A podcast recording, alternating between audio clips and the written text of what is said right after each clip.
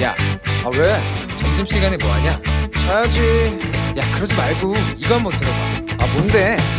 지금 당장 라디오를 켜봐 나른한 오후 깨울 시사 토크쇼 모두가 즐길 수 있고 함께하는 시간 유쾌하고도 신나는 시사 토크쇼 오태훈의 시사본부.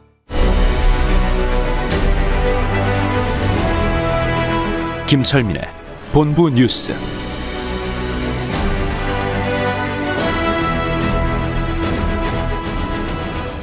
네, KBS 제1라디오 오태훈의 시사본부 2부 시작합니다. 이 시각 중요한 뉴스를 분석해드리는 시간이죠. 본부 뉴스. 뉴스의 핵심이 여기에 있습니다. KBS 보도본부의 아이언민, 김철민 해설위원과 함께합니다. 어서 오십시오. 네, 안녕하세요. 김철민입니다. 예. 코로나19 상황 정리해 주시죠. 네, 오늘 신규 확진자가 401명입니다. 그래서 뭐 401명. 어제 오늘 이틀째 지금 400명대를 유지하고 있고요. 네. 계속 이렇게 이제 400명대에서 이제 오락가락하고 있는 상황이고 이제 완만하게 감소하고 있는 국면인데 네. 지금 이제 다중 이용 시설이 이제 영업이 이번 주부터 이제 영업이 재개됐고 뭐 실내 체육 시설이라든가 노래방이라든가 예. 이런 것들은 월요일부터 지금 그렇죠. 재개가 됐어요. 예, 네. 방역을. 전제 조건을 하고 있지만. 예, 예. 그리고 이제 특히 주말에 이- 이제 주민들 이동량이 이 늘어나느냐 줄어드냐 이게 이제 확산 여부를 가름하는 중요한 이제 변수인데 네. 이제 지난 주말부터 주민들 이동량이 늘어나기 시작했다고 그럽니다. 그래서 어. 방역 당국이 좀 긴장을 하고 있는데 지난 주말에 보면은 수도권은 주민들 이동량이 2,620만 건. 그래서 음. 그 전주보다 한 13% 300만 건 정도 늘어났고요. 네. 비수도권도 2,630만 건. 그래서 그 직전 주말보다 한 400만 건 정도 더 늘어 한 20% 늘어났습니다. 그래서 음. 이렇게 이제 주민 이동량이 늘어나는 데다가 또 앞으로 또 설 명절도 앞두고 있지 않습니까? 그렇죠. 예. 그래서 또 더 늘어날 가능성도 있고 그래서 음. 아, 방역 당국이 좀 바짝 긴장을 하고 있고요. 지금 그 오늘 아침에도 이 관련돼서 언급을 했는데 환자 발생 추세가 좀 감소대로 전환된 거는 맞지만 네. 그래도 지금 개인 간 접촉에 의한 감염이 계속되고 있기 때문에 어, 사적 모임 좀 중단해 주시고 특히 다섯 명 이상 모임 금지 조치를 제발 좀 잘 지켜달라 이렇게 거듭 당부했습니다. 알겠습니다. 예. 자, 그리고 오늘 또 역사적인 또 의미 있는 또 한 획이 그어졌습니다. 그렇죠. 예.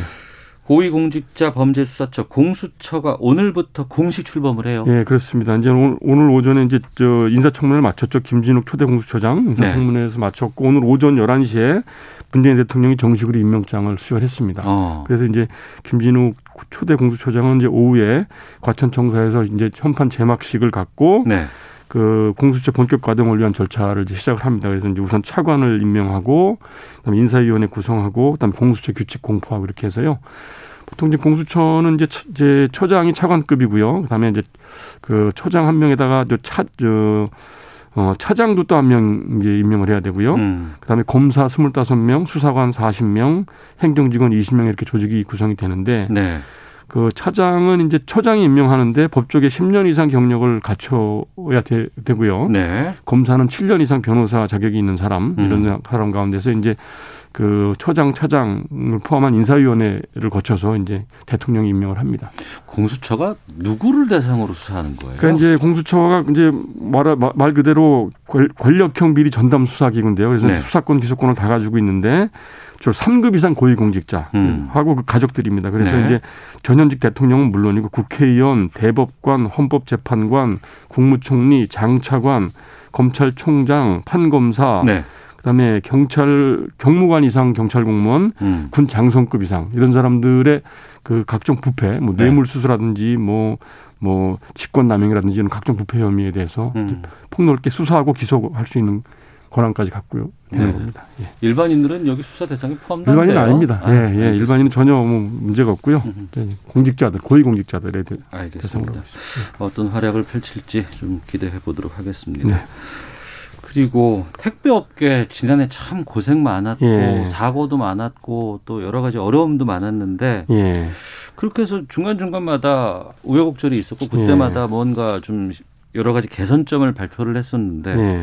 이게 안 지킨자 안 지켜진다 그래래서 지금 뭐 파업하겠다고 했었는데 예. 어제부터 파업 찬반 투표 들어가서 가결이 되고 오늘 27일부터 총파업이 예정돼 있었습니다. 택배 네. 노조가. 네. 근데 이제 그 이제 이를 막기 위해서 이제 택배 노동자들 과로사 방지를 위해서 그 뭐 공식 비공식적으로 회의를 뭐 여러 차례 걸쳐 가지고 오늘 새벽에 네. 택배 노사가 극적으로 합의를 이뤘습니다. 아, 합의가 됐어요. 예, 그 과로사 대책 일차 합의문 이렇게 가지고 서명을 했고 이제 이게 이제 노사, 정부 그다음에 이제 민주당까지 다 이렇게 이제 참여를 한 가운데서 음. 합의문 서명이 이루어졌습니다. 그래서 네.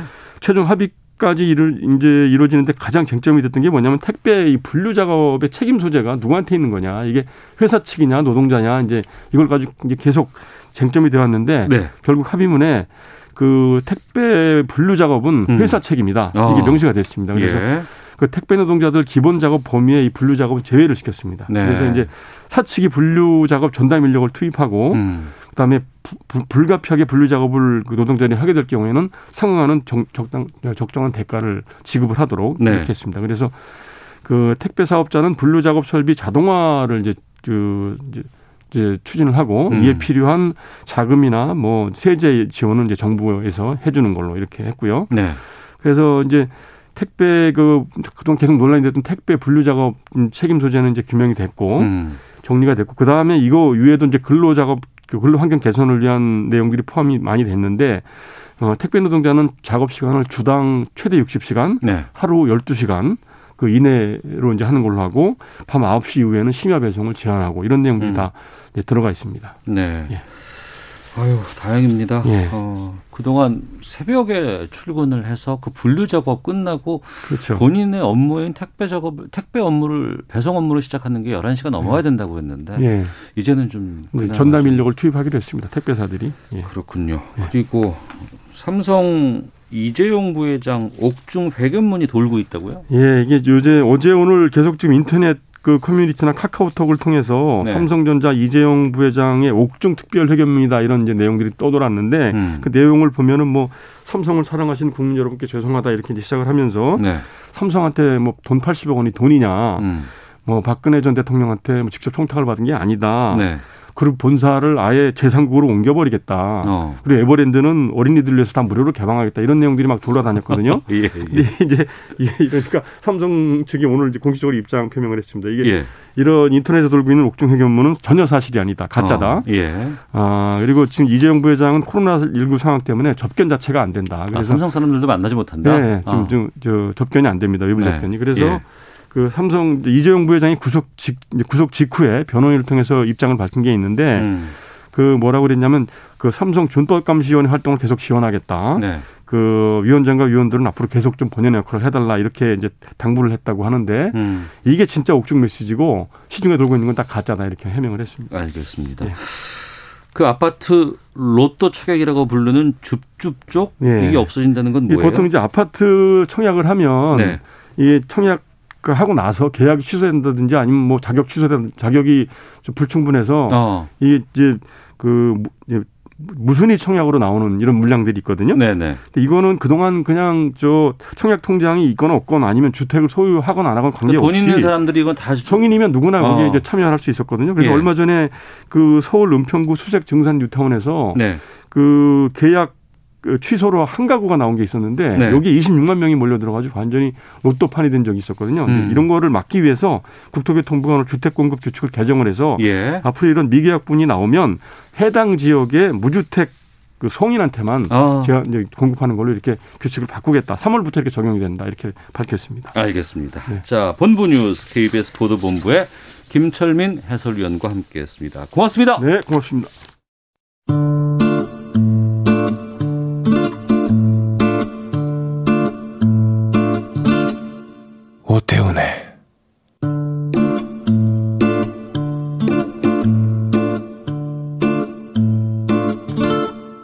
시사본부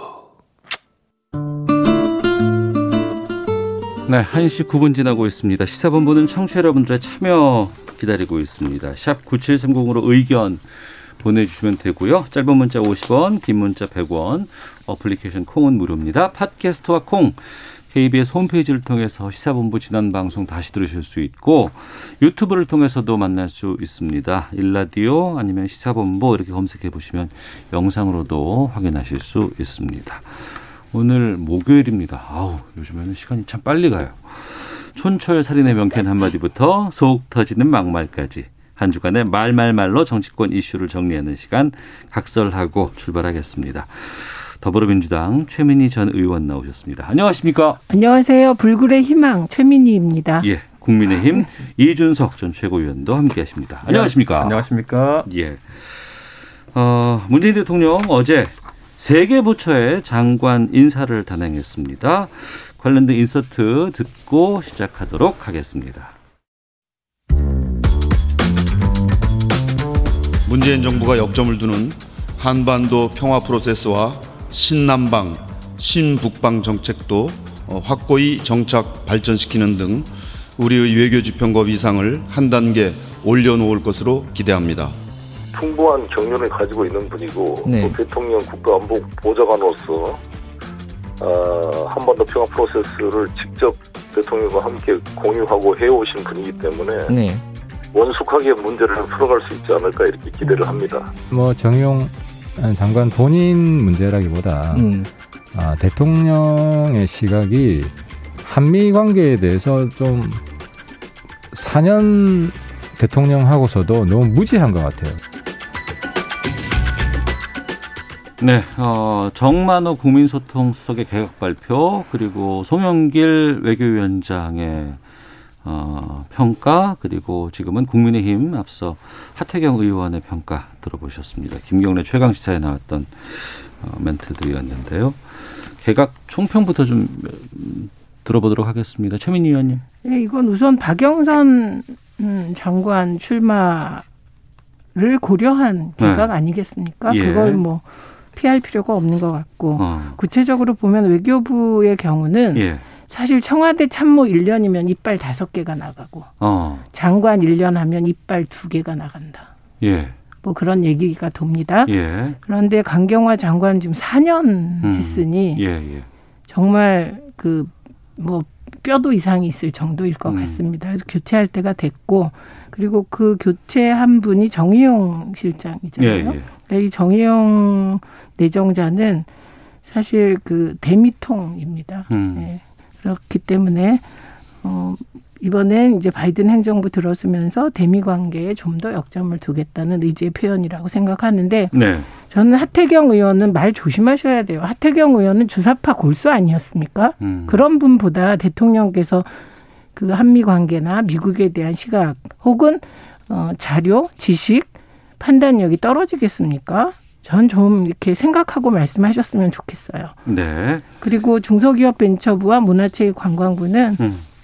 뭐 사실 무난한 인사를 했다고 보는데 네. 특히 문화부 장관 같은 경우는 취재를 해보니 여성 장관을 세우기 위해서 노력을 많이 한 것 같아요. 예. 그런데 대다수가 음. 그이 이 문화부 장관은 조금 문화 마인드가 있는 분을 찾았을 거 아니에요. 음. 그런 분들이 예. 저는 심약해서 그 어. 과정을 견딜 수가 없다. 과정이라면 청문회 말씀하시는 네. 건가요? 예, 네. 예. 그래서 고사를 어, 해서. 네, 많은 분이 고사한 것으로 어. 어, 알고 있습니다. 그래서 이제 현 황희 의원이 이제 네. 문화체육관광부 장관 후보자가 됐군요. 네, 관운이라는 게 어. 그런 겁니다. 알겠습니다. 이준석 최고위원께서는 어떻게 평가하십니까? 저도 이제 사실 박영선 장관의 사실상의 서울시장 출마와 그리고 이제 강경화 장관에 대한 교체가 이번 인사 핵심이다 저는 이렇게 보고 있는데 네. 저는 이런 생각을 해요. 이제 강경화 장관에 대해 가지고 뭐 김여정이 말하니까 그렇게 했다라고 하는 분들은 음. 제 생각에는 좀 다소 이제 좀 어, 과도한 이야기를 하시는 것이 아닌가 네. 그런 생각을 하고요. 다만 이제 변한 외교 안보 환경이 뭐가 있느냐를 봤을 때 뭐 북한에서 그런 언급을 한 것도 있겠지만은 바이든 정부의 교체가 이제 굉장히 크다 이렇게 음. 봅니다. 네. 그리고 트럼프와 발을 맞춰왔던 우리 정부의 외교 어쨌든 라인이 사실상 이제는 방식을 좀 전환해야 되는 거거든요. 음. 저희가 기억하지만 트럼프가 있을 때 외교라는 것은 특사 이런 얘기가 굉장히 많이 나왔었어요. 트럼프를 직접 만나서 뭔가 좀 트럼프 쪽의 핵심 관계자와 네. 일대일로 회담을 해가지고 뭔가 예, 예. 단기간에 성과를 내려는 형태로 어. 이제 외교가 많이 진행되었던 인상이 있고 예. 그러다 보니까 뭐 우리 뭐 그 이도훈 본부장이라든지 아니면 서훈 정의용 이런 분들이 특사로 가기도 하고 그랬죠. 뭐 이런 경우 굉장히 많았던 것이 우리 기억인데 예. 바이든 대통령 같은 경우에는 취임과 동시에 이제 뭐 국무장관도 그렇고 어 핵심 측근들이 이야기하는 것이 다자간 외교 등을 활성화하겠다라고 얘기를 해요. 예. 다자간 외교라는 거는 이 특사 외교랑은 약간 다릅니다. 그 외교 시스템상으로 이루어지는 거 아니겠습니까? 그렇죠. 특사라는 예, 건 예. 가가지고 사실 1대1로 얘기를 했을 때 음, 그 형식보다 내용이 좀 중요해지는 그런 어떤 형태라고 한다면은 네. 다자간 외교라는 건 형식도 중요합니다. 음. 왜냐 우리 둘이 얘기하는 게 아니라 일본도 끼게 될 것이고 이번에 바이든 취임하면서 한일과 동시에 협의하겠다는 얘기를 했거든요. 그랬습니다. 일본도 끼고 근데 일본은 우리 편이 아니잖아요, 정확히. 음. 그러다 보니까 예를 들어 강경화 장관보다는 좀더 자강 외교에 대해서 경험이 있고 능숙한 사람이 이제 거기 들어가 있어야지만이 네. 원활하지 않을까라는 생각을 한 것이 음, 강 장관이 물론 뭐 이제 유엔 생활도 오래 하고 해가지고 외교적인 뭐 예의나 아니면은 영어 이런 것들은 문제가 없지만은 네. 다만 또 아까 말했던 사강 외교를 다뤘던 주무가 아니기 때문에 음, 가끔 이제 약점이 노출된 적이 있었거든요. 네. 우리 국회와 답변하면서 예를 들어서 뭐, 뭐 F-35 전투기가 떴다라고 하는데 우리는 그 당시에 보유하지도 않고 있었던 적도 있고, 음. 그거 외에도 보면 뭐, 그 전략핵과 전술핵을 구분 못한다든지 이런 건 네. 사실 외교보다는 안보형에 가까운 것인데 그런 게 그렇죠. 주제로 네. 나오다 보니까 강 장관이 약점을 노출한 적이 있었기 때문에 음, 저는 그런 부분을 좀 보강하기 위해 가지고 실무를 맡아서 이제 활동했던 네. 정의용 전 안보실장이 이제 낙점된 것이 아닌가. 저는 음. 그래서 긍정적인 변화를 봅니다. 미국의 변화에 맞춘. 알겠습니다. 청취자분들께서 재미있게 박상대 강태공 4588님께서 사람한테 이빨이라고 하면 안 됩니다. 똥똥 이렇게 치아라고 해야 울으셨더라고요. 치아라고 해야 돼. 치아라고. 아 죄송합니다. 아니야, 괜찮습니다. 아, 우리 평소에는 그렇게 얘기를 이제 하고 네. 하는데 이제 이게 국어 사전에 보면 아마 이를 속되게 이르는 말 이빨 이렇게 아, 네, 예, 죄송합니다. 물론 이제, 이제 저희가 자, 자연스럽게 말씀하실 때는 하고 있는데 청취자분들께서 바로 또 아, 네, 죄송합니다. 하지만 5007님은 최민희 의원님 말씀에 적극 동의합니다. 장관님들 정말 고생이 많으셨습니다. 아, 치아, 치아가, 치아가 다섯 개, 치아가 두 개. 네. 이렇게 수정하겠습니다. 알겠습니다. 그 바이든 이제 취임식 네. 혹시 이제 나중에라도 보셨을 것 같은데 이건 어떻게 좀 보셨어요? 이거 한마디로 표현하면 네. 영끌 통합, 어? 영끌 민주주의. 아, 영혼을 끌어모아. 통합하겠다. 네, 네. 어, 영혼을 끌어모아 음, 어, 더 강한 연합을 이루겠다. 네. 그래서 한마디로 민주주의라는 말로 시작해서 민주주의로 끝났더라고요. 어, 어, 이건 음, 미국의 현 상황을 반영한 예. 그런 취임사였다고 보고, 그러니까 상대적으로 대외 관계나 이런 부분에 대해서도 이렇게 중국이란 언급조차 없거든요. 어, 그러니까 세계에서 미국의 역할 네. 이런 정도예요 의미가 그렇기 때문에 이제는 어, 지금 미국이 중심이 돼서 미국 내 단합 예, 이 부분에 초점을 맞춘 것 같습니다. 그런데 예. 저는 좀 아까 말씀드린 것 중에 잠깐 예, 그 예. 바이든의 대북 정책이 어떻게 될까 보는데 중요한 게 캠벨이라는 사람입니다. 커트 캠벨. 예, 예. 그 사람이 NSC 인도 태평양 조정관 되었는데 이게 원래 그 민주당은 두 개의 한국 정책에 기초해 있거든요. 네. 사실 미국이 다 그렇죠 주류가. 그런데 이분이 독특한 시각을 갖고 있어요. 네. 두 개의 한국과는 조금 다른. 음. 그래서 음, 이분이 가지고 있는 생각이 어떻게 어, 대북 관계에 반영될 것인가, 북미 네. 관계에서 어떻게 작용할 것인가, 음, 어, 이게 좀 관심거리고 그리고 어, 민주당 정부가 들어서면 중국과 그 하위의 의미로서의 한반도 이렇게 갈 가능성이 크죠. 음. 그런데 실, 실무를 핵, 실무 핵심은 좀 다른 생각을 갖고 있다는 거예요. 그래서 네. 우리가 어, 그 부분을 조금 더 집중적으로 파고들면 네. 또 길이 열리지 않을까? 아, 어, 저는 그렇게 생각했습니다. 알겠습니다. 어, 이준석 최고위원께서는요. 저는 뭐 기본적으로 그 안보에 대한 문제도 그렇고 아까 제가 이제 언급할 때 결국에는 뭐 박영선 장관의 교체 이런 것들도 상당히 의미가 있을 것이다 했는데 음. 사실 박영선 장관이 결국에는 이제 서울시장 출마할 것이냐 말 거냐의 기로에 좀 서 있었던 것 같아요. 네. 그런데 이제 사실 마지막 개각인데 그 전에 거기 동참한 거로 봐가지고는 민주당도 서울시장 선거 분위기가 이제 달아오르지 않겠느냐. 네. 이런 생각을 하게 되는 것이고 전반적으로 아까 이제 최민희 의원님께서 문화부 장관 후보자를 여성으로 이제 하려고 했었는데 좀 다소 이제 청문회 이런 거에 부담을 느끼는 분들이 있었던 것 같다는 그런 취재를 해오셨는데 저희도 이제 사실 한정혜 의원을 청문회에서 저희가 했을 때 음, 저희 당 의원들이 뭐 오늘 뉴스에서 보신 분도 있겠지만 한정혜 장관 후보자에 대해 가지고는 네.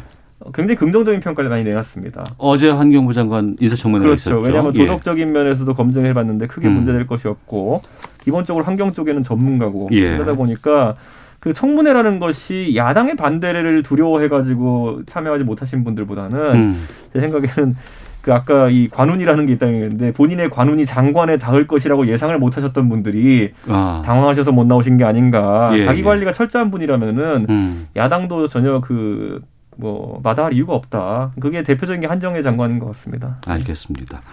자 그리고 이제 오전에 임명장 수여가 됐고 오후에 이제 세종청사에서 공수처가 본격적으로 출범을 하게 됩니다. 이 부분에 대해서도 좀 여쭤보도록 하겠습니다. 역사적으로 이게 처음으로 이제 시작 그 공수처가 출범하는 거 아니에요? 네, 우선 공수처에 대해서는 음. 여야를 막론하고 그 필요성에 대해서 다 인정했다. 네. 네, 그리고 역사적으로 공수처가 출범하는데 의미는 두 가지죠. 하나는 검찰 개혁, 이 시대가 요구하는 검찰 개혁이 첫 단계에 들어섰다. 네. 네, 이렇게 볼 수 있고 두 번째는 이 권력 기관이 하나 더 생겼는데 그 대상이 음. 청와대 주변, 대통령 주변 그리고 특히 판사, 검사 예. 그리고 경찰은 경무관급 이상 이렇게 맞습니다. 되어 예, 있거든요. 그러니까 권력 기관의 부패 문제를 담당하는 권력 기관이 생기는 겁니다. 음. 그래서 애초에 여야를 막론하고 공수처를 주장했던 게 처음에는 그 공, 고위 공직자 비리 수사처. 네. 네. 이건 늘 우리나라 역사적 경험상 대통령에게 권력이 집중되면서 그 주변에서 음. 어, 범, 그 부패 비리가 있었지 않습니까? 그에 네. 대해서 이게 논의가 된 것만 해도 20년이 넘어서 음. 일단 이 두 가지 목적, 어, 검찰 개혁 그리고 고위 공직자의 부패 비리 근절이라는 이 목적을 충실하게 수행할 또 다른 권력 기관, 네. 권력 기관을 감시하는 권력 기관이 생겼다. 음. 이런 의미에서 의미가 대단히 크다고 생각합니다. 알겠습니다. 앞서서 인사청문회 말씀도 하셨습니다만 네.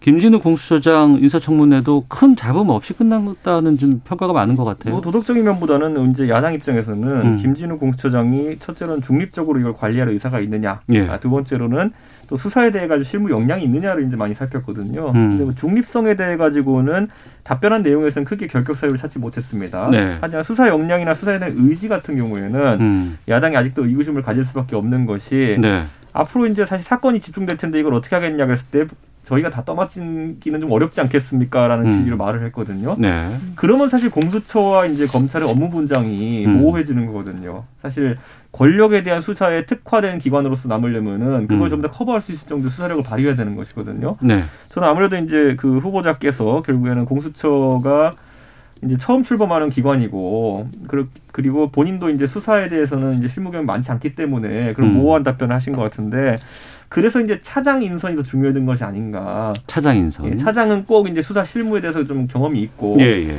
지금 이 공수처라는 것이 검찰의 작지만 매운 버전을 만들어야 된다 그러면은 사실 음. 굉장히 힘이 센 사람들 상대로 하는 거거든요. 네, 네. 권력형 비리를 상대로 해야 되는 조직인데 음. 너무 이제 수사력이 떨어지는 조직이면 곤란하다. 오히려 그게 권력자들에게 면죄부를 주는 꼴이 돼서는 안 된다. 어. 그렇기 때문에 공수처 검사의 인선 그리고 차장 이런 곳에서는 야당이 주장한 대로 수사력 꼭 검찰 출신이라 꼭 배제할 것이 아니라 수사력을 기반으로 해가지고 공수처의 출범 취지에 맞을 수 있는 수사가 이제 될 수 있도록 해야 된다 봅니다. 청취자 6990님께서 그 말씀을 주셨어요. 네. 공수처 출범이 과연 입법 취지에 맞게 위상 정립을 할지는 1호 사건을 봐야겠죠. 네.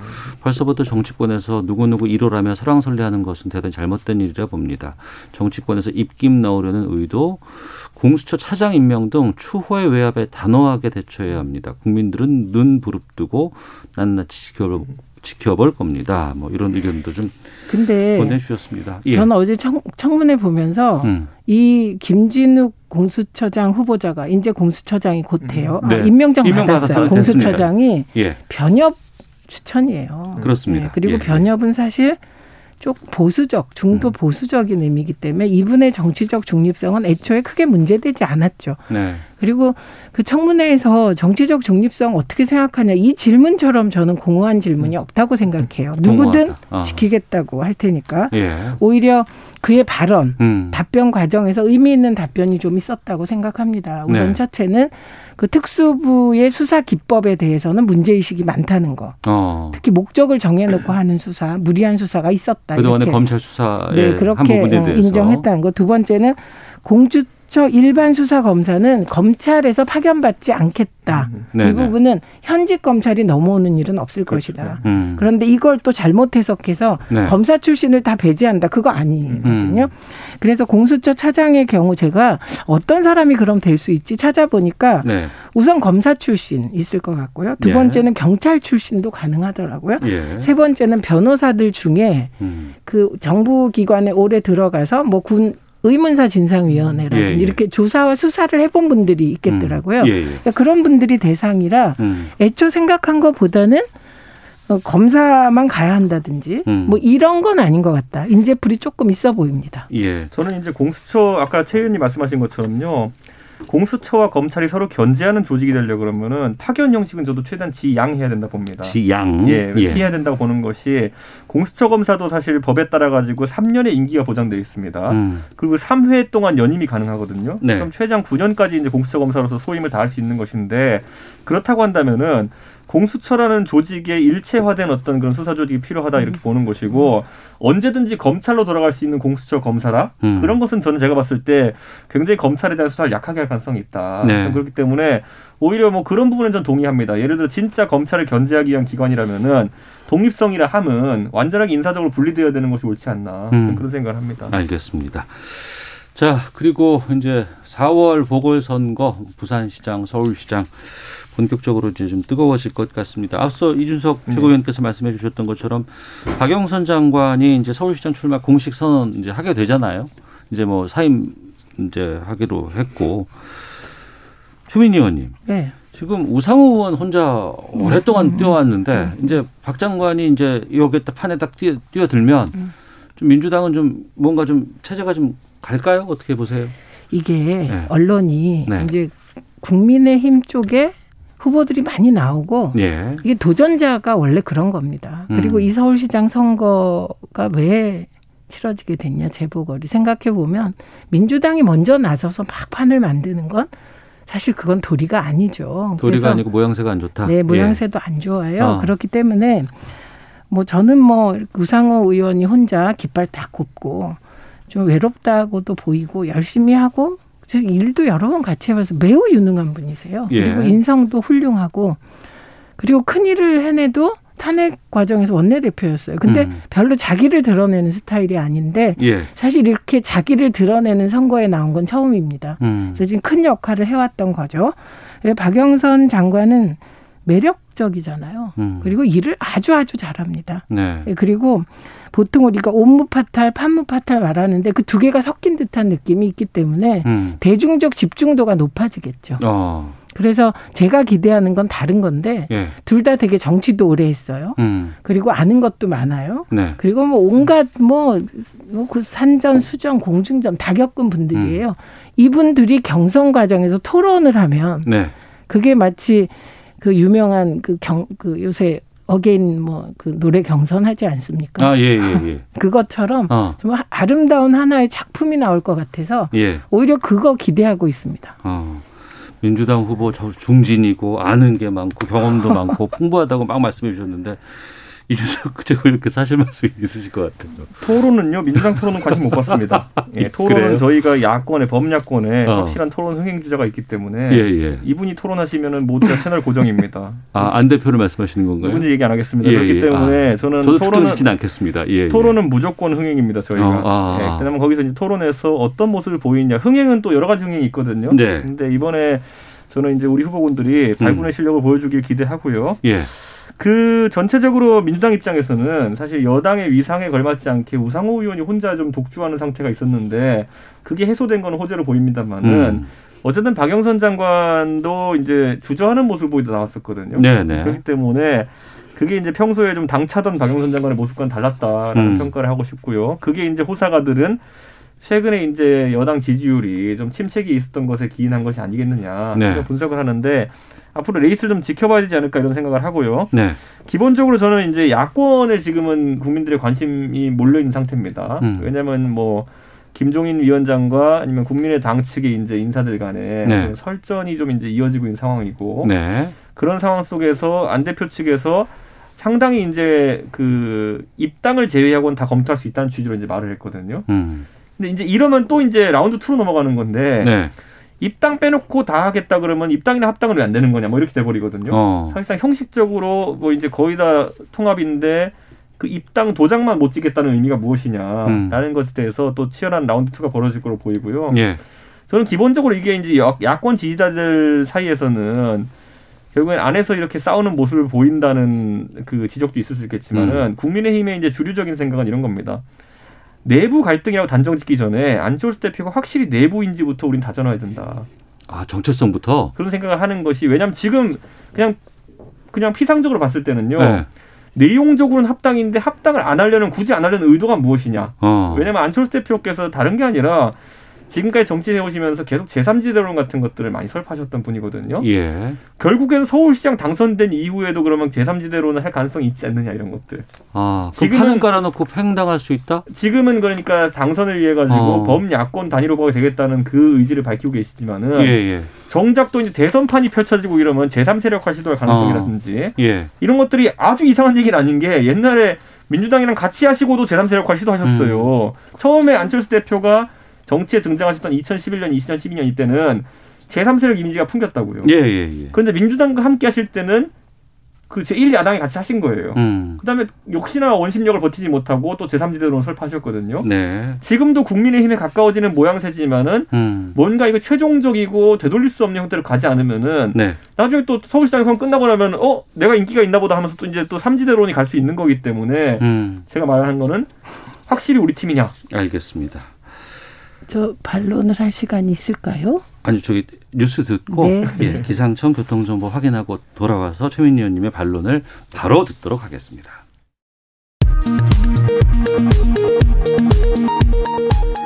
문재인 대통령은 조 바이든 미국 대통령에게 취임 축하 전문을 보내 한미 동맹 강화와 공조를 강조하고 한미 정상회담 조기 성사 의지를 밝혔습니다.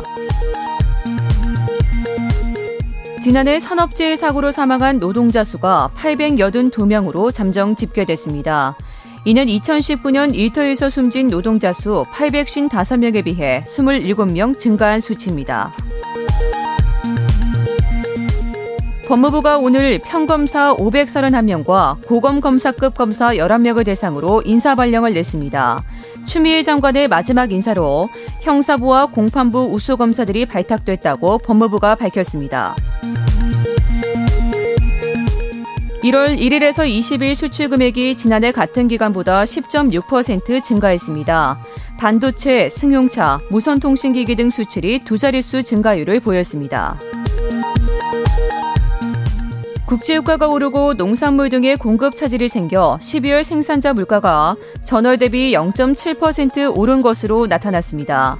농산물은 6% 가까이 올랐습니다. 70여 년 전 제주 4.3 사건 당시 군사재판을 받고 형무소로 끌려갔다가 행방불명된 희생자들 10명의 재심 사건 첫 재판에서 무죄가 선고됐습니다. 지금까지 헤드라인 뉴스 정원나였습니다. 이어서 기상청의 윤지수 씨 연결합니다. 네, 미세먼지와 날씨 정보입니다. 지금 제주 지역은 대기 상황이 아주 좋습니다. 반면 대구 지역은 그렇지 못한데요. 미세먼지 농도가 1세제곱미터당 81 마이크로그램, 초미세먼지 역시 51 마이크로그램을 보이면서 대구 지역은 지금 대기 상황이 나쁨 단계를 보이고 있습니다. 오늘 대구 지역뿐 아니라 경기 북부 지역도 나쁨 단계가 예상되고요. 그 밖의 대부분 지역은 보통권 안에서 세종 지역만 오후에 일시적으로 나쁨 단계를 보일 때가 있겠습니다. 내일도 대부분 지역은 보통이나 좋은 단계를 이어가겠지만 경기 남부 지역은 대기 상황이 조금 탁할 것으로 예상됩니다. 참고하시기 바랍니다. 한편 서해안 지방을 중심으로 지금 비가 내리기 시작했는데요. 서해상에서 기압골이 점차 동쪽으 로 이동을 하고 있기 때문에 전국으로 비는 확대될 전망입니다. 내일 새벽이나 아침까지 이어질 것으로 보이고 기온이 낮은 강원도 내륙 지역이나 내일 새벽에는 경기 북부 지역까지 비나 눈도 예상됩니다. 지금 건조특보가 내려져 있는 곳은 강원도 동해안, 경상북도 동해안 주로 이 지역들인데요. 이 지역의 비의 양은 5mm 안팎에 그칠 것으로 보이고요. 수도권 지역과 강원 도 내륙 지역, 산간 지역, 충청북도, 경상북도 내륙 지역은 5mm 안팎으로 많지 않겠습니다. 그 밖의 지역은 조금 더 많은 5에서 20mm 가량이 되겠습니다. 내일 오후부터는 동풍의 영향을 받기 때문에 강원 영동 지방을 중심으로 다시 한번 비나 눈 예보가 있습니다. 오늘 춥지 않습니다. 낮 기온이 어제와 비슷하거나 조금 높은 기온으로 서울 7도를 비롯해 전국은 5도에서 13도 사이가 되겠습니다. 지금 서울 기온은 6.8도입니다. 지금까지 윤지수입니다. 다음은 이 시각 교통 상황 알아보겠습니다. KBS 교통정보센터의 공인혜 씨입니다. 네, 시각 교통정보입니다. 비 소식이 있어서 하늘 표정이 어둡습니다. 전조등 켜고 운행하시고요. 타이어와 와이퍼 상태도 확인해 주시면 좋겠습니다. 고속도로는 교통량 많진 않지만 익산 장수고속도로 장수 쪽 소양 부근 2차로에 고장난 차가 서 있고요. 경부고속도로 서울 쪽 수원 부근 5차로도 고장난 승용차 처리로 막혀 있습니다. 뒤쪽으로 2km 처리 여파받습니다. 계속해서 양재 부근에서 반포 쪽으로도 정체 서행하고요. 서울시내는 동부간선도로 성수대교 쪽인데요. 도봉 지하차도 안에서 작업 중이라 부근 서행하고 더 가선 응봉교 부근에서 사고가 나면서 군자교부터 정체입니다.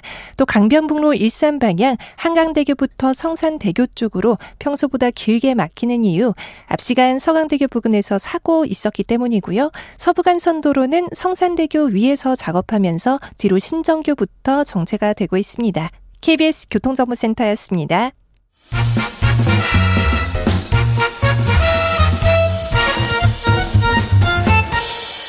오태훈의 시사본부 네, 시사본부의 최고의 코너 각설하고 돌아왔습니다. 조이 오케이님께서 이준석 최고위원님 오늘 균형감 있는 의견 제시 참 좋습니다라고 문자 보내주셨고 김인홍님은 최민희 전 의원님 항상 명확한 팩트 설명 가슴이 시원해져 이 시간이 기다려집니다라고 주셨는데요.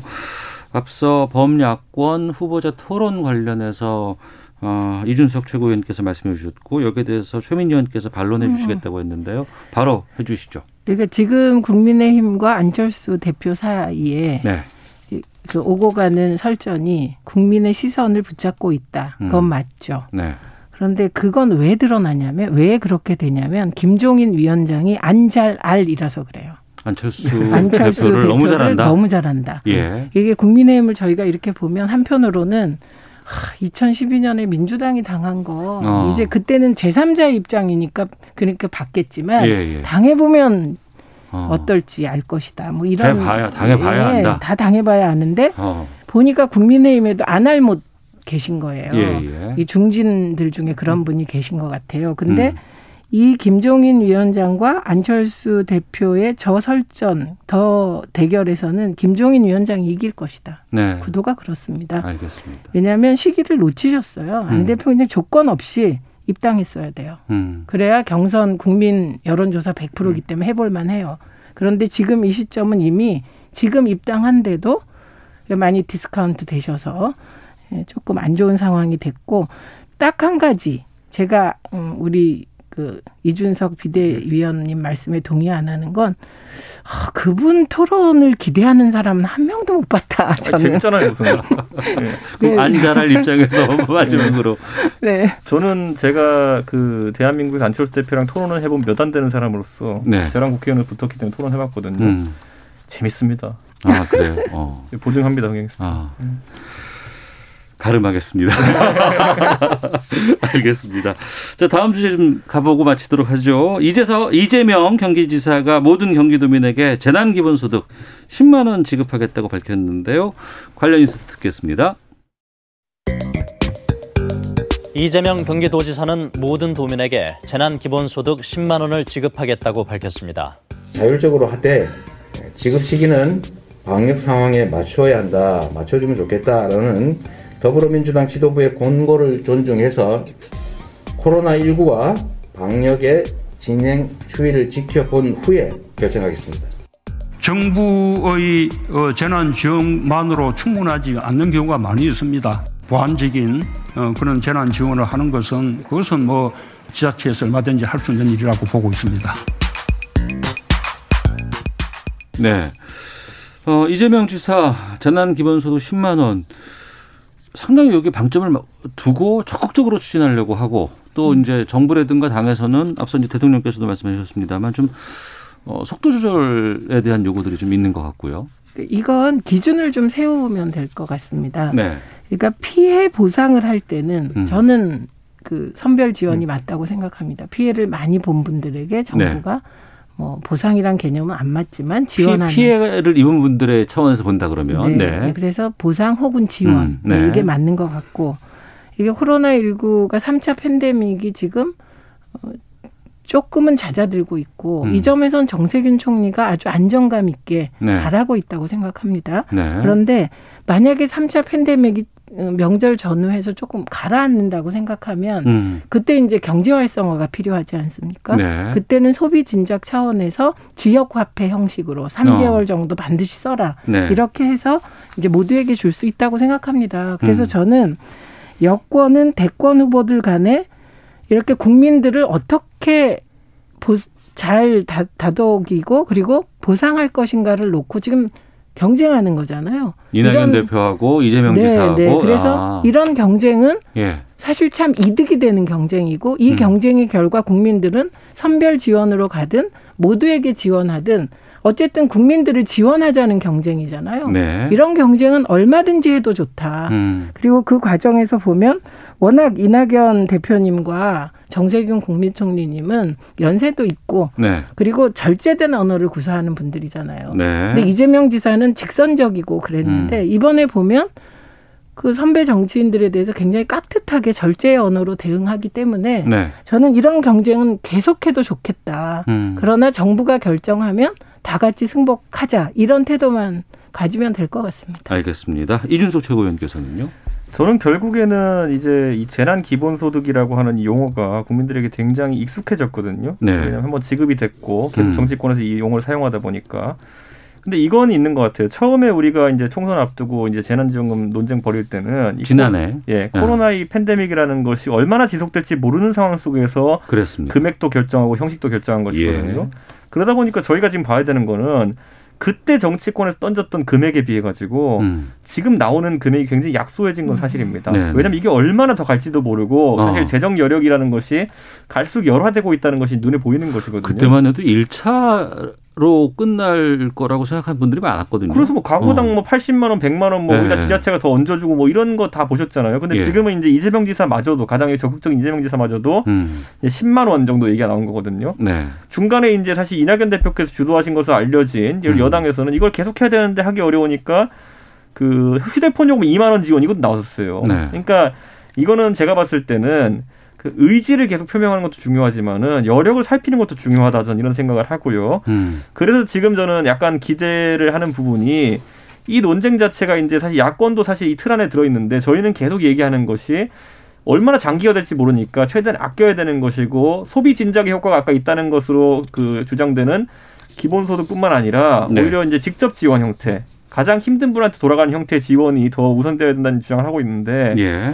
저는 결국엔 어느 누구도 예측하지 못했기 때문에 책임을 지우진 않겠습니다만은 앞으로 음. 길어질 것에 대한 대비는 해야 된다. 저는 네. 이런 생각을 하고 사실 지금 국민들 입장에서는 그 이런 상황이거든요. 돈이 제한돼 있기 때문에 어떤 가족이 외식 갔는데 누구는 치킨 먹고 싶다고 누구는 피자 먹고 싶다 그러면은 마음 같아서는 둘 다 먹고 싶을 겁니다. 둘 다 사주고 싶을 겁니다. 예. 근데 거기 있어가지고 하나 선택을 해야 되는 상황이 된다 그러면은 조금 더 절박한 사람들의 의견을 들어야 되는 것이 아닌가 저는 그 음. 생각을 합니다. 알겠습니다.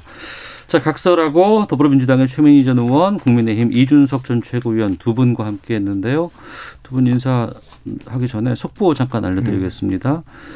어, 위법성 논란이 불거진 김학의 전 법무부 차관 출국 금지 사건을 수사하고 있던 검찰이 오늘 법무부를 압수수색했다는 속보 지금 들어와 있습니다.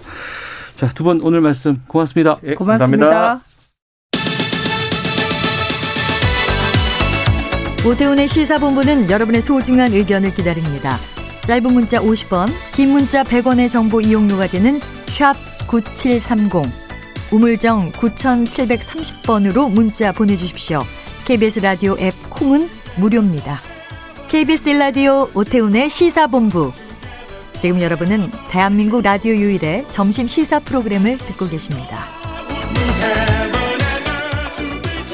네, 어, 1시 44분 막 됐습니다. 사회에 존재하는 다양한 이슈에 대해서 가감 없이 우리 생각을 표현하는 시간입니다. 세상의 모든 리뷰 김선영 문화평론가와 함께합니다. 어서 오세요. 안녕하세요. 예. 한때 뭐 여러 유명인들의 논문 표절 사건 우리 네. 사회를 떠들썩했던 적이 꽤 많이 있었습니다. 그렇죠. 뭐 최근에도 좀 있는 경우도 있었는데 네. 이 표절이 또 다시 지금 등장을 하고 있어요. 네. 그래서 이제 좀 세상의 모든 리뷰에서 다뤄볼 것인데 네. 누굽니까? 어, 이분이 이제 손창현 씨라고요. 예. 이미 실명이 공개됐기 때문에 음. 네, 지금 며칠 사이에 기사들이 막 쏟아져 나오고 있거든요. 네.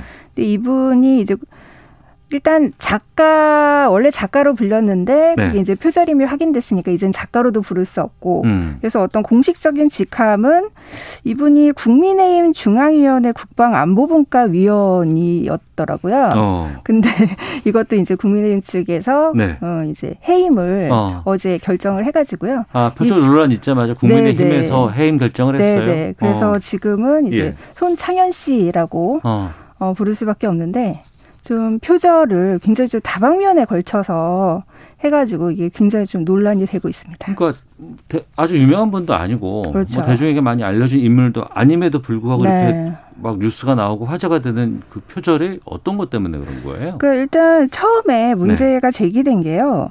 그 김민정 작가라고 소설가가 있는데 이분이 네. 이제 16일에 음. 본인의 페이스북 계정에다가 네. 어, 본인이 2018년도에 문학상을 받았던 단편 소설 뿌리라는 작품이 네.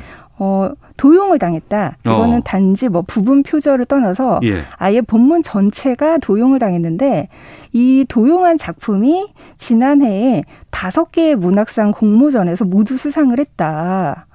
이거를 굉장히 좀 자세하게 올려서 너무나 좀 황당하잖아요. 그러니까 충격적이고. 어떤 작품 소설인데 이 소설이 어떤 그 문학상에서 수상을 한 작품이에요. 그렇죠. 어, 근데 네. 이 작품을 그냥 뭐 주제라든가 플롯이라든가 뭐 여러 가지 것들을 좀 이렇게 뭔가 살짝 도용한 것이 네, 아니고 그 수준도 아니고, 네. 아예 다 베낀 거예요. 네네, 아예 복사, 거의 복사. 카피 수준으로. 네. 근데 그 동일한 작품을 예. 다섯 군데 공모전 문학상에서 보냈고 네 수상을 했어요. 더 많은 데다 일단 보냈을지는 모르겠지만 어. 어. 쨌든 다섯 군데에서 수상을 했어요. 예. 근데 이거를 이제 김민정 작가가 알게 되고 본인의 페이스북에 공개를 하게 되니까 너무 놀랍잖아요. 이런 것들이 어떻게, 어떻게 이게 이렇게 될까라는 네. 생각이 드는데요. 그렇죠. 예. 그래서 이거 네티즌 수사대가 자발적으로 나서서 음. 이 사람이 누구인가를 찾아내기 시작했는데 네. 이분이 마침 그 본인의 페이스북에 본인이 굉장히 다양한 대외 활동을 했더라고요. 그리고 각- 대외 활동. 네. 예. 그러니까 각종 뭐 공공기관의 뭐 서포터즈로 활약을 했다든지 뭐 음. 정책 기자단으로 활동을 했다든지 네. 또 이렇게 수많은 공모전 이런 문학상뿐만이 아니라 뭐 시 공모전, 사진 공모전, 그뭐 슬로건 공모전 굉장히 다양한 곳에 음. 공모를 해서 수상한 이력들을 본인의 페이스북에 굉장히 상세하게 다 기록들을 해놨어요. 그럼 그거 수사대 다 걸리잖아요. 그렇죠. 예. 그러니까 하나하나 이제 다 검증을 하기 시작을 한 거죠. 궁금한 게 근데 이제 소설을 네. 만약에 그 표절을 해서 네. 공모해서 수상을 했다고 한다 그러면 네. 아 그러면 이제 작가로서 활동을 하다가 본 욕심이 나서 아니면은 뭔가 갑자기 좀 이렇게 생각이 어쩌는지 모르겠지만 네. 한두 번 할 수는 있는데 지금 말씀을 듣다 보니까 뭐 슬로건 네. 아, 슬로건도 뭐 문학과 연관성 이 있다고 할 수, 하려면 할 수도 있겠지만 네. 사진까지 한다고요? 네, 사진도. 어. 근데 이제 그런 사진에서도 네. 이제 다른 사람의 음. 사진을 이렇게 도용한 것들이 아, 사진도 도용했어요? 네, 사진마저.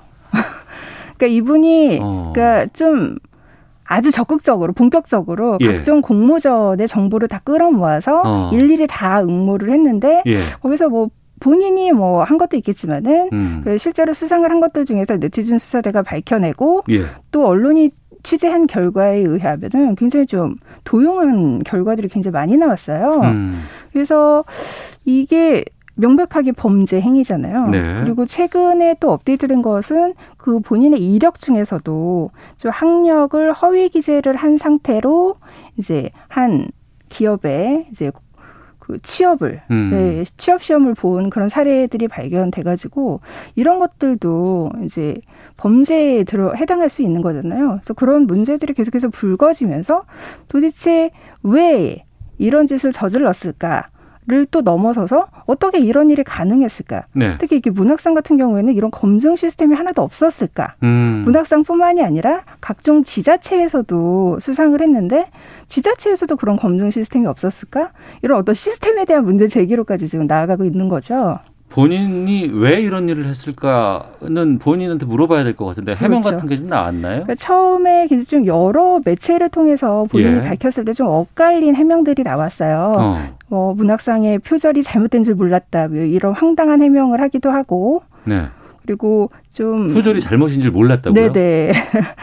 그러니까 이게 뭐 부, 또 본인이 뭐 돈이 필요했다. 음. 이런 식으로 좀 매체마다 네. 좀 말이 굉장히 달랐는데 음. 가장 최근에 업데이트 된 거로는 네. 본인의 잘못을 좀 인정하고 어. 그때는 굉장히 자, 사람들의 어떤 관심이 예. 필요했고 음. 본인이 이런 그 수상 결과를 통해서 좀 자존심이 고양되는 네. 그런 느낌을 받았고 김민정 작가에게도 내가 사과를 하고 음. 법적 도의적 책임을 지겠다라고 일단은 해명을 한 상태입니다. 반드시 뭐 법적 도의적 책임은 져야 될 것 같고요. 네, 그렇죠. 김민정 작가도 지금 소송을 어. 고려하고 있다고 하더라고요. 표절을 잘못이고 네. 책임져야죠. 근데 다만 공모전이라는 건 심사위원들이 있고 그렇죠. 이 공모전을 운영하면서 그동안에 쌓여있는 여러 가지 역사적인 게 있잖아요. 1회부터 네. 몇 회까지 그동안 했고 어떤 수상작을 발표하는 이유라든가 또 당연히 이런 것이 있다 그러면은 표절에 대해서 검증 시스템들이 다 존재를 할 거라고 생각이 드는데. 그렇죠. 그게 기본이라고 생각을 하는데 예. 이번 사태를 통해서 그게 너무나 어. 허술했다는 게 드러난 거죠. 예, 예. 가령 이제 이런 문학상만 해도 음. 한 해에 거의 600여 개 정도의 문학상이 있는데요. 이 문학상이 600개가 넘어요. 거의 공모전을 어. 다 합쳐보면은 그러니까 예. 문학상뿐만이 아니라 이제 다양한 공모전들을 이제 살펴보면은 거의 수백 개에 이르는데 네. 어, 그, 실제로 이제 이분이 수상을 했던 그 다섯 개 분야에서 이제 나중에 수상을 이제 알고 취소를 하긴 했지만 그 심사위원들의 해명을 들어봤어요. 네. 그랬더니 그분들이 아, 이거는 신인상이기 때문에 음. 이전에 이분이 작품을 활동을 한 적이 있는지 그 정도는 검색을 해봤지만 네. 작품을 이렇게 전체를 카피할 줄은 몰랐기 때문에 꿈에도 몰랐기 때문에 검증할 생각은 하지 못했다. 어. 좀 이거는 운영상 운영상에 아무래도 좀 허점인 것 같다라고 예. 얘기를 하기는 했어요. 어. 그러니까 실제로 매 해마다 심사위원들이 다 바뀌잖아요. 예. 네네. 그리고 또 예심에서는 보통 이제 뭐 5인 정도, 음. 그리고 이게 본심에서는 또 2, 3인 정도 이렇게 하는데 수많은 작품들을 제한된 시간에 이렇게 막 거, 그, 그 안에서 이제 평가를 하고, 그 안에서 이제 작품을 추려야 되기 때문에, 그 작품만 본다라는 어떤 심사위원의 해명이 이해가 안 가는 건 아니더라고요. 네. 근데 이제 나중에 이 작품이 어떤 가치가 있어서 선정을 하, 하더라도 그러니까 최종 후보라든가 최종작으로 선정되기 그렇죠. 막 직전에는 네. 이 한 작품만 갖고 확인해 볼 수 있는 거 그렇죠. 아닌가요? 네. 하다못해 컨트롤 C, 컨트롤 V를 해갖고 본문 내용들을 좀 복사해 보면은 검증이나 이런 것들이 가능하지 않을까 싶은데. 그러니까요. 한 군, 단한 군데서라도 그렇게 어. 했었으면 예, 이게 예. 진작 문제 제기가 됐을 텐데 예. 전혀 몰랐다라는 거죠. 어. 그래서 이번 기회를 통해서 이제 문학상에도 좀 그런 공모전의 수상작들을 뭐 데이터베이스를 한다든가 음. 좀 일원화된 사이트가 필요하다. 네. 뭐 이런 목소리들이 나오고 있습니다. 근데 이제 말씀하신 문학상뿐만 아니라 뭐 사진이라든가 이런 그거 어떻게 다 할까요, 그걸? 그러니까 심지어 이분이 예. 이제 한 공모전에 낸 그 사진과 거기에 이제 시를 같이 공모한 어. 데가 있는데 그 그거는 가수 유영석 씨의 예, 예. 노래를 표절을 했더라고요.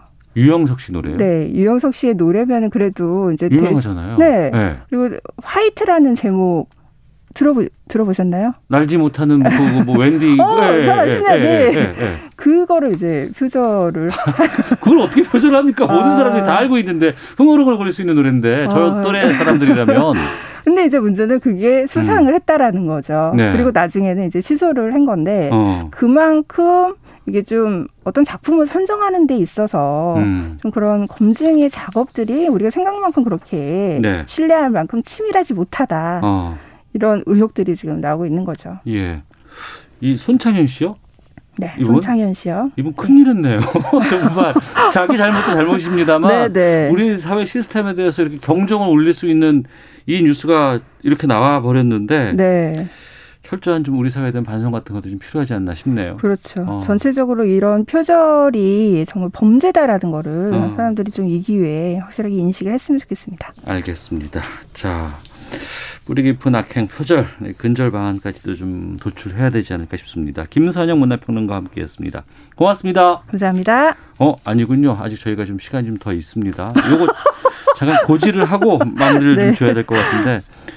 아 지금 아 속보 속보는 아니고 저희 이 지금 가금 농장에서 고병원성 조류 인플루엔자 추가 발생이 지금 우려되는 상당히 좀 중요하고 엄중한 상황입니다. 특히 겨울철에 이 고병원성 조류 인플루엔자 항상 이게 오곤 하곤 했거든요. 지금 고병원성 조류 인플루엔자 확산 방지를 위해서 전국 가금 농장에서 매일 오후 2시부터 3시에 농장 4단계 소독 요령에 따른 집중 소독을 어, 실시하고 있습니다. 지금이 55분 막 됐으니까 5분 뒤 2시부터 3시까지 한 2시간 아 1시간 정도 농장 4단계 소독 요령에 따른 집중 소독 전국에 있는 모든 가금 농장에서는 함께 해 주시기를 부탁드리도록 하겠습니다. 아, 김선희 평론가와는 이제 인사를 드려야 될 것 같은데요. 네. 오늘 맨날 이렇게 시간이 모자라다가 예, 예. 깜짝 놀랐네요, 나와서. 음.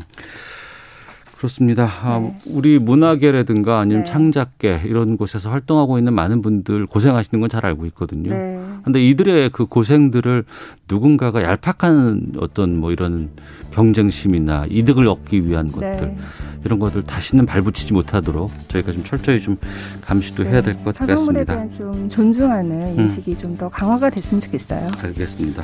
정말 마지막입니다. 네. 김선영 평론가 고맙습니다. 네, 들어가 보겠습니다. 예, 시사본부 여기서 인사드리겠습니다. 안녕히 계십시오.